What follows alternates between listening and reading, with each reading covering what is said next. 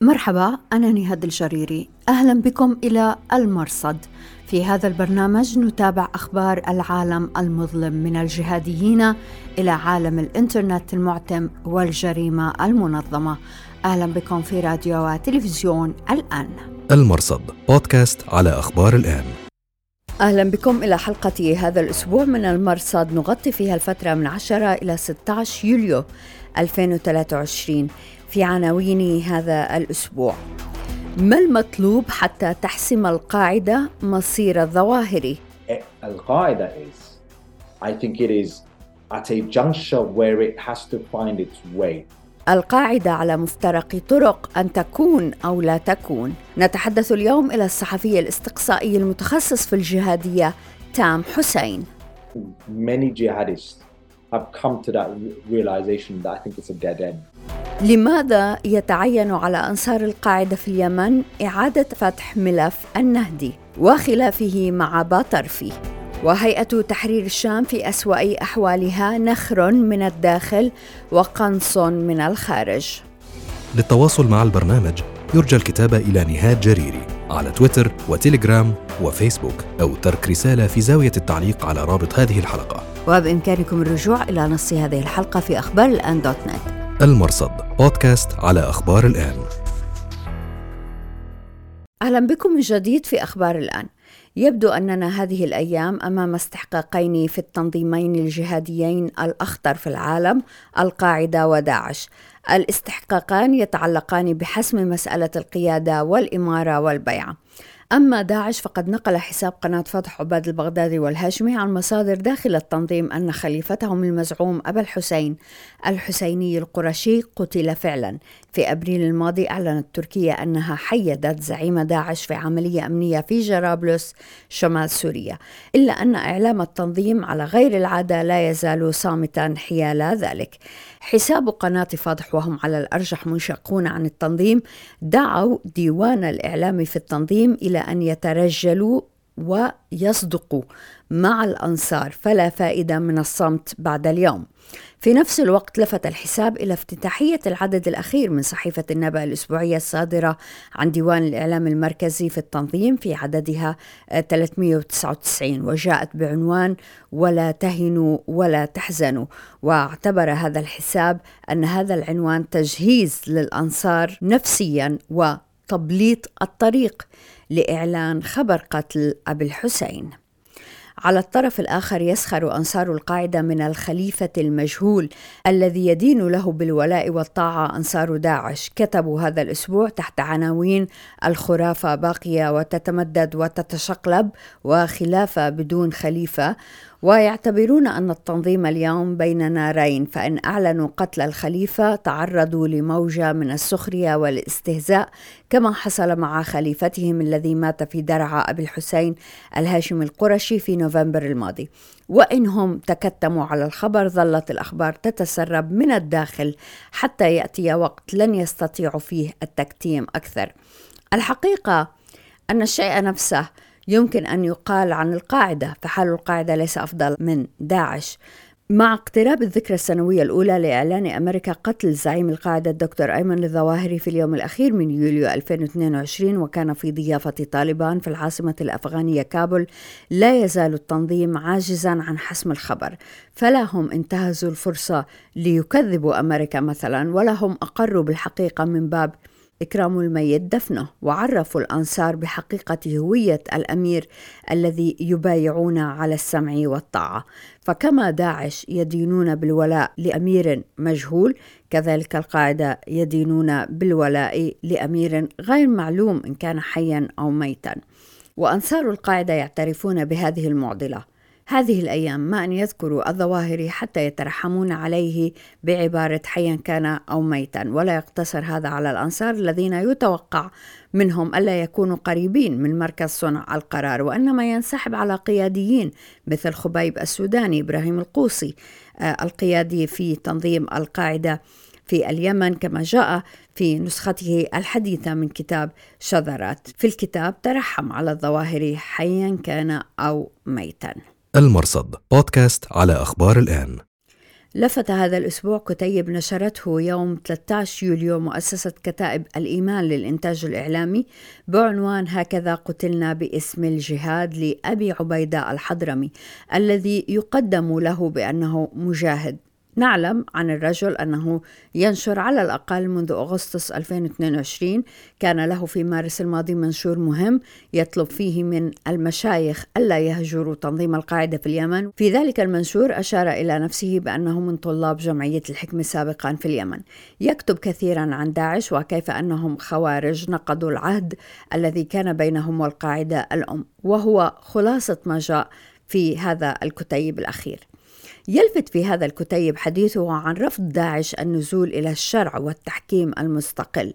يقول كشفوا عن حقيقتهم ورفضوا المحاكم كلها وأبوا النزول إلى شرع الله. وكان الرد من العدناني في كلمته عذرا أمير القاعدة على مبادرة الدكتور أيمن الظواهري ومطالبتهم بالمحكمة المستقلة. فقال العدناني وأما المحكمة المستقلة التي تطالب بها فنقول لك إن هذا غير ممكن بل مستحيل وهو طلب تعجيزي من ضرب الخيال المفارقة أن هذا الجدل حول المحكمة المستقلة ينسحب على تنظيم القاعدة في اليمن نفسه. في 11 مايو 2020 نشر التنظيم نصا وصوتا كلمة بعنوان ولا تكن للخائنين خصيمة يرد على مظلمة القيادي أبي عمر النهدي وصحبه فيما عرف بالاعتزال الكبير. جماعة النهدي اعترضوا على سلوك التنظيم في التعاطي مع مسألة الجواسيس واعتبروا أن التنظيم أطلق الاتهامات بالجاسوسية جزافا حتى طالت أبرياء من دون مراعاة الضوابط الشرعية وعليه طالبوا بالاحتكام إلى أمير التنظيم الأم أيمن الظواهري. من ضمن المطالبات أيضا كان النزول عند قضاء مستقل وهنا وقع جدل. جماعة النهدي قالوا أن قيادة التنظيم في اليمن بدءا بقاسم الريمي الذي قتل في خضم هذا النزاع وانتهاء بخالد باطرفي الذي خلفه أميرا. رفضا الاحتكام إلى قضاة من خارج التنظيم وأصرا على قضاء داخلي. أما قيادة التنظيم فقالت إن النهدي وجماعته ماطلوا في هذه المسألة وربطوا التحكيم برد على رسالة ترسل إلى الظواهري لا الرسالة أرسلت ولا المحكمة أقيمت. في النهاية اعتزل النهدي وصحبه. لا هم انضموا إلى داعش ولا شكلوا تنظيما رديفا. الآن بغض النظر عما يقوله هذا الطرف وذاك مجرد أن تخضع مسألة التحاكم المستقل إلى كل هذا الأخذ والرد هو دليل على أن ما وقع بين القاعدة وداعش في مسألة مشابهة لم يقل عما وقع بين قيادة التنظيم في اليمن والمعتزلين. مرة أخرى حال القاعدة ليس أفضل من حال داعش. المرصد بودكاست على أخبار الآن. وأخيرا أقرت هيئة تحرير الشام في إدلب بوقوع اختراقات في صفوفها وضبط عملاء يعملون لصالح جهات خارجية لم تسميها.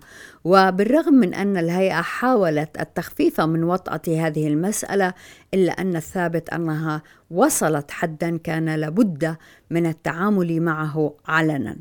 المتحدث باسم جهاز الأمن العام في الهيئة ضياء العمر قال إنهم تمكنوا من القبض على خلية عملاء من دون أن يحدد عددهم أو الجهة التي عملوا لحسابها. المعارضون كانوا كشفوا عن أن الهيئة اعتقلت المئات من العناصر والكوادر من بينهم قياديون يعملون لصالح التحالف تارة وروسيا تارة أخرى. لكن مرة أخرى قلل العمر من ذلك وقال إن المعتقلين كانوا في مقتبل العمر لا يملكون الخبرة الكافية تم ابتزازهم وإغراؤهم بالثروة. بمعنى أن أحدا من العملاء لا يحتل موقعا قياديا في أي مفصل داخل الهيئة. المرصد بودكاست على أخبار الآن. وتتعاظم مآزق هيئة تحرير الشام. استهدافها لا يقتصر على عمليات خفية بتجنيد عملاء من الداخل وإنما صار الاستهداف علنا وبطريقة تكشف هشاشة أمنها وهي التي تتفاخر بإحكام قبضتها على إدلب ومحيطها. تشكيل عسكري جديد أطلق عليه اسم سرايا درع الثورة السورية ظهر إلى العلن في 15 يونيو الماضي وثق هذا الأسبوع قتل قيادي أمني في الهيئة هو إبراهيم محمد العلي أبو صهيب سرمدة. التشكيل نشر فيديوهات للعملية يظهر فيها أنهم نصبوا كمينا على شكل حاجز على طريق معبر باب الهوى ومما تناقله أنصار هذا التشكيل فإن مركبات تابعة للهيئة فرت من الحاجز لكن القتيل لم يكن محظوظا ووقع في الفخ. القيادي في هيئة تحرير الشام أبو مريا القحطاني نعى أبا صهيب واعتبر أن كل من فرح بقتله هو خائن. حساب الشمال الحر العائد بعد غياب جدلي منذ فبراير الماضي علق كل يد آثمة تمتد للعبث بمناطقنا المحررة سوف تقطع. حساب إدلب بوست الموالي اتهم حزب التحرير بالعمل من خلال سرايا درع الثورة. التظاهرات اليومية التي تشهدها إدلب وأطرافها ضد الهيئة بدأت في مايو الماضي باعتقال عناصر من حزب التحرير في بلدة دير حسان شمال إدلب. واللافت أن ذكر هذا الحساب بتشكيلات عسكرية أخرى مشابهة. قالت إنها كانت تستهدف الهيئة هي آه، سرايا أبو بكر الصديق وعبد الله بن أنيس. هذه التشكيلات كما سرايا درع الثورة السورية كانت محل جدل بين معارضي الهيئة أنفسهم. فبعض المعارضين يرونها امتدادا للهيئة حتى تعطي مسوغا لإحكام القبضة الأمنية أكثر. وهكذا جاءت ردود المعارضين على عملية سرايا درع الثورة متفاوتة. المعارض البارز عصام خطيب شكك في نوايا السرايا وكتب بدأ الجولاني بمرحلة الأفلام الهندية في محاولة مكشوفة لتبرير قمع المتظاهرين. لكن حساب مزمجر الثورة السورية المعارض دافع عن مشروعية السرايا وقال إنه لو كان هذا المشروع وهميا حقا فليس من مصلحة أحد أن ينسبه إلى الجيش الحر. وزاد أن هذا التشكيل أظهر هشاشة الهيئة الأمر الذي ينافي منطق أن يكون امتدادا للهيئة. أما حسابات معارضة أخرى فحاولت تجاوز هذا الجدل. حساب أبو يحيى الشامي لفت إلى أن أي الروايتين قد تكون حقيقة وفي المحصلة الأمني ليس آمنا وعليه أن يجد خيارا غير التمادي مع الجولاني ضد الثورة. المرصد بودكاست على أخبار الآن. يوم الأربعاء 12 يوليو هاجم انتحاريون معسكرا للجيش الباكستاني في ولاية جوب بالوتشستان وسط غرب البلاد ما تسبب في قتل أزيد من عشرة جنود. قد يمر مثل هذا الخبر كما غيره من الهجمات ولكنه تطور بشكل لافت كاشفا خللا في التنظيمات الجهادية العاملة هناك وربما تهديدا لطموح طالبان باكستان في مستقبل مثل طالبان أفغانستان.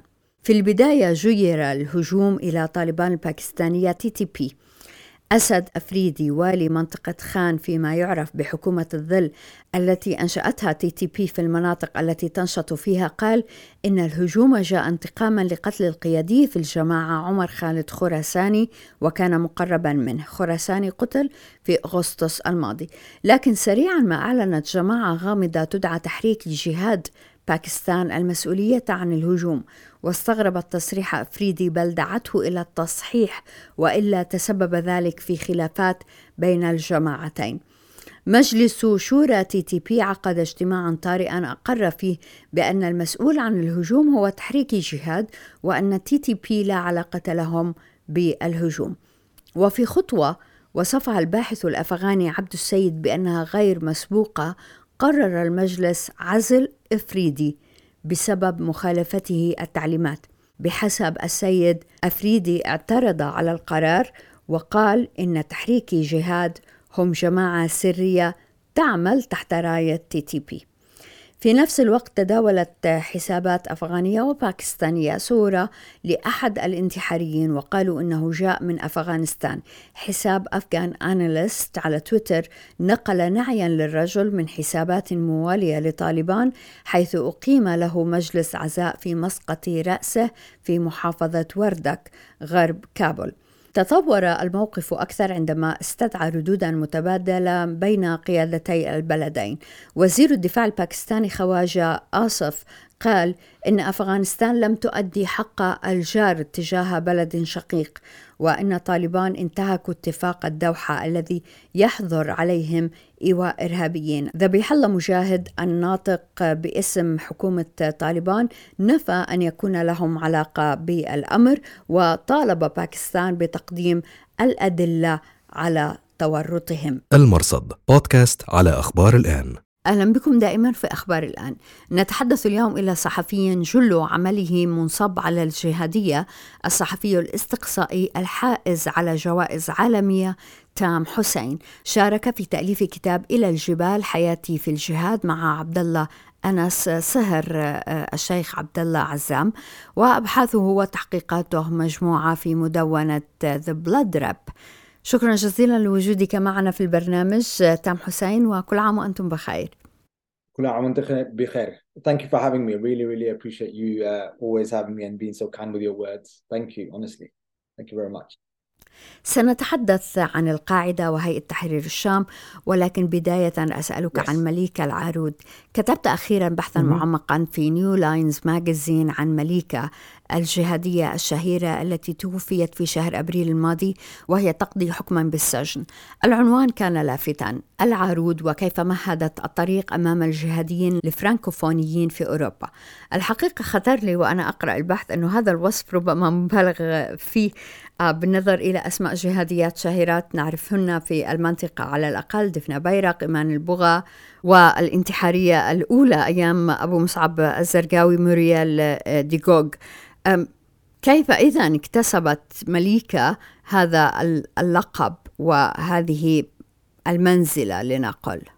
Well, the, the firstly the title came about for for me يقول تام حسين خطر لي العنوان وتذكري هنا أنني أنظر إلى الموضوع من وجهة نظر غربية حيث أن الغرب هنا مهووسون بفكرة الجهاديات عرائس داعش وجهاد النكاح وما إلى ذلك. وعليه عندما كنت أبحث في قصة مليكة وكنت في نفس الوقت أستحضر قصص عرائس داعش أدركت أنني أبحث عن امرأة من التسعينيات قبل داعش بوقت طويل ولربما لصار لها صيت أوسع لو كانت امرأة من اليوم خاصة فيما يتعلق بالجهاديين الفرانكوفونيين. مثلا في المملكة المتحدة هنا نعرف الأرملة البيضاء والتي تبدو قصتها مثل الشبح أو الجن أو الأسطورة ونعرف فتيات داعش من بثنال جرين هذه كلها مواد تصلح لقصص التابلويد. لكن عندما نبحث في قصة مليكة نجد عناصر من القصة أكثر أهمية ولها آثار أبعد مثل أن تكون لها علاقة بهجمات هنا وهناك. كنت أفكر في طريقة عمل تلك المرأة ولنتذكر أنه في ذلك الوقت كان نظراؤها من الرجال في اليمن وغيرها من البلدان ولكنها هي كانت في قلب أوروبا وكأنها كانت المحاربة الأولى. في ذلك الوقت كان الإنترنت في بداية الصعود وكانت هي في قلب هذه الشبكات. لهذا أعتقد أنها استحقت لقب امرأة الجهاد الأولى. الصحافة الفرنسية لقبتها الأرملة السوداء. ولكني أعتقد أن دورها في الجهاد الفرانكوفوني كان أبعد من ذلك بل وأثر في الجهاديين من الغرب بشكل عام. الشبكة التي كانت هي جزء منها كانت في بروكسل في بلجيكا وامتدت إلى لندن. وأعطيك مثلا زوجها قبل أن يسافر إلى أفغانستان كي يقتل أحمد شاه مسعود درس في لندن على أيدي أبي قتادة وغيره. وكان يعرف رموز الجهاد التونسي والجزائري الذين كانوا في لندن. كلهم كانوا في الشبكة ذاتها. فأثر هذه المرأة لم ينحصر في بروكسل بل امتد إلى أوروبا كلها.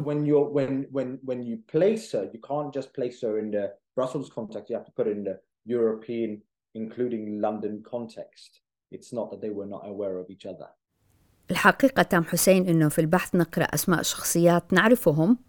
كانوا مرتبطين بمليكة وإن لم نكن نعرف مليكة أو على الأقل لدينا معرفة محدودة آه، بها. تفاصيل مهمة جدا في هذا البحث مثل آه، كتاب سيرتها الذاتية التي تأثر بها إرهابيون. حدثنا أكثر عن هذا الكتاب. I actually covered I covered uh, the horrible you know the terrible terror attacks that occurred in Paris and Brussels. يقول تام حسين كنت تابعت الهجمات المرعبة التي وقعت في باريس وبروكسل في 2015-2016 وأذكر أنني كنت أذهب إلى أماكن ذات علاقة بالهجمات وكنت أتعمق في البحث وكنت أبني على ما كتبه صحفيون كبار في ذلك الوقت وكانوا قد اكتشفوا أن سيرتها الذاتية كانت في بعض تلك المواقع. فكان لها أثر في حياة بومدين وفي الأخوة كواشي. قد لا يكون التأثير مباشرا ولكنه موجود من دون شك. وأعطيك مثلا عملت على قصة شاب كان له ارتباط بهجمات باريس ومن ضمن البحث حصلت على قائمة الكتب التي كان يطالعها فوجدت أنها مأخوذة من الموقع الإلكتروني الذي كانت هي تديره وتنشر فيه. هذا الشاب انضم إلى داعش لاحقا وأسرته القوات العراقية وحكمت عليه بالإعدام. كانت آه، مليكة أيضا جزء من ذات الشبكة التي فيها خالد زركاني وكان من أهم المجندين في بلجيكا. ولهذا أعتقد أنها كانت كمن يمسك بجميع الخيوط حتى لا تسقط الشبكة. كانت مثل الجسر الذي يعبر منه الآخرون. ولنتذكر أنها امرأة ذات طبيعة متطرفة في جميع أحوالها. جاءت إلى بلجيكا في العام 1964 كانت في الخامسة من عمرها عاشت مثل الفتيات البلجيكيات.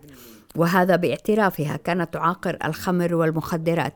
في الثلاثينيات من عمرها وصلت إلى الحضيض وكان معها أطفال. وكانت عندها نزعات للانتحار وعندها اعاده اكتشاف الدين ولكن بطريقتها. فكما كانت متطرفة في معاقرتها الخمر والمخدرات أصبحت متطرفة كجهادية. وفي تلك الفترة تعرفت على زوجها دحمان الذي قرر أن يسافر إلى أفغانستان لكي يقتل أحمد شاه مسعود. هي سافرت معه في رحلته تلك. حتى ذلك الوقت كانت هي مجرد زوجة لكن بعد أن نجح زوجها في قتل أحمد شاه مسعود أصبحت زوجة شهيد وهذا أعطاها أهمية كبيرة وهي أرادت الحفاظ على هذه المنزلة. ثم لاحقا أصبحت أسيرة وهذا أيضا كان من الترندات الرائجة في الحركة الإسلامية بشكل عام. بعد الهجوم الانتحاري الذي قام به زوجها كان بإمكانها أن تعيش في هدوء لكنها قررت خلاف ذلك.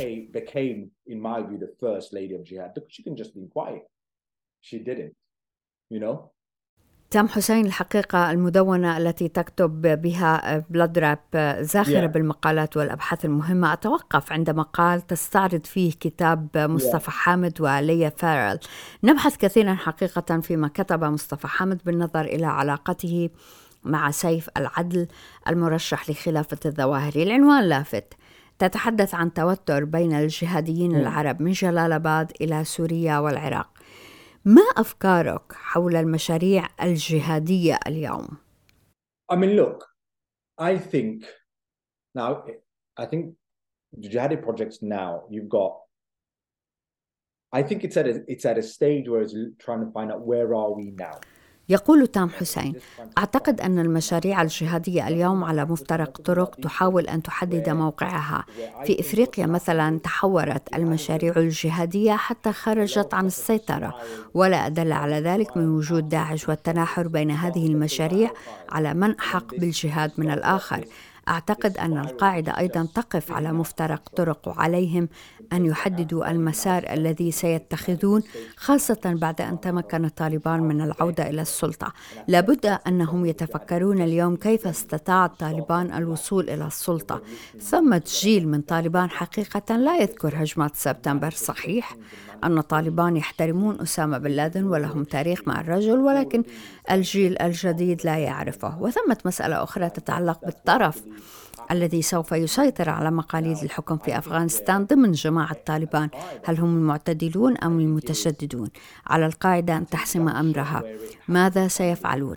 لا شك أنهم جميعا يعتقدون أن الرايات السود سوف تظهر من خراسان، لهذا أعتقد أنهم سيذهبون في اتجاه الدمج لأنهم أخطأوا مرة عندما تبنوا الجهاد العالمي.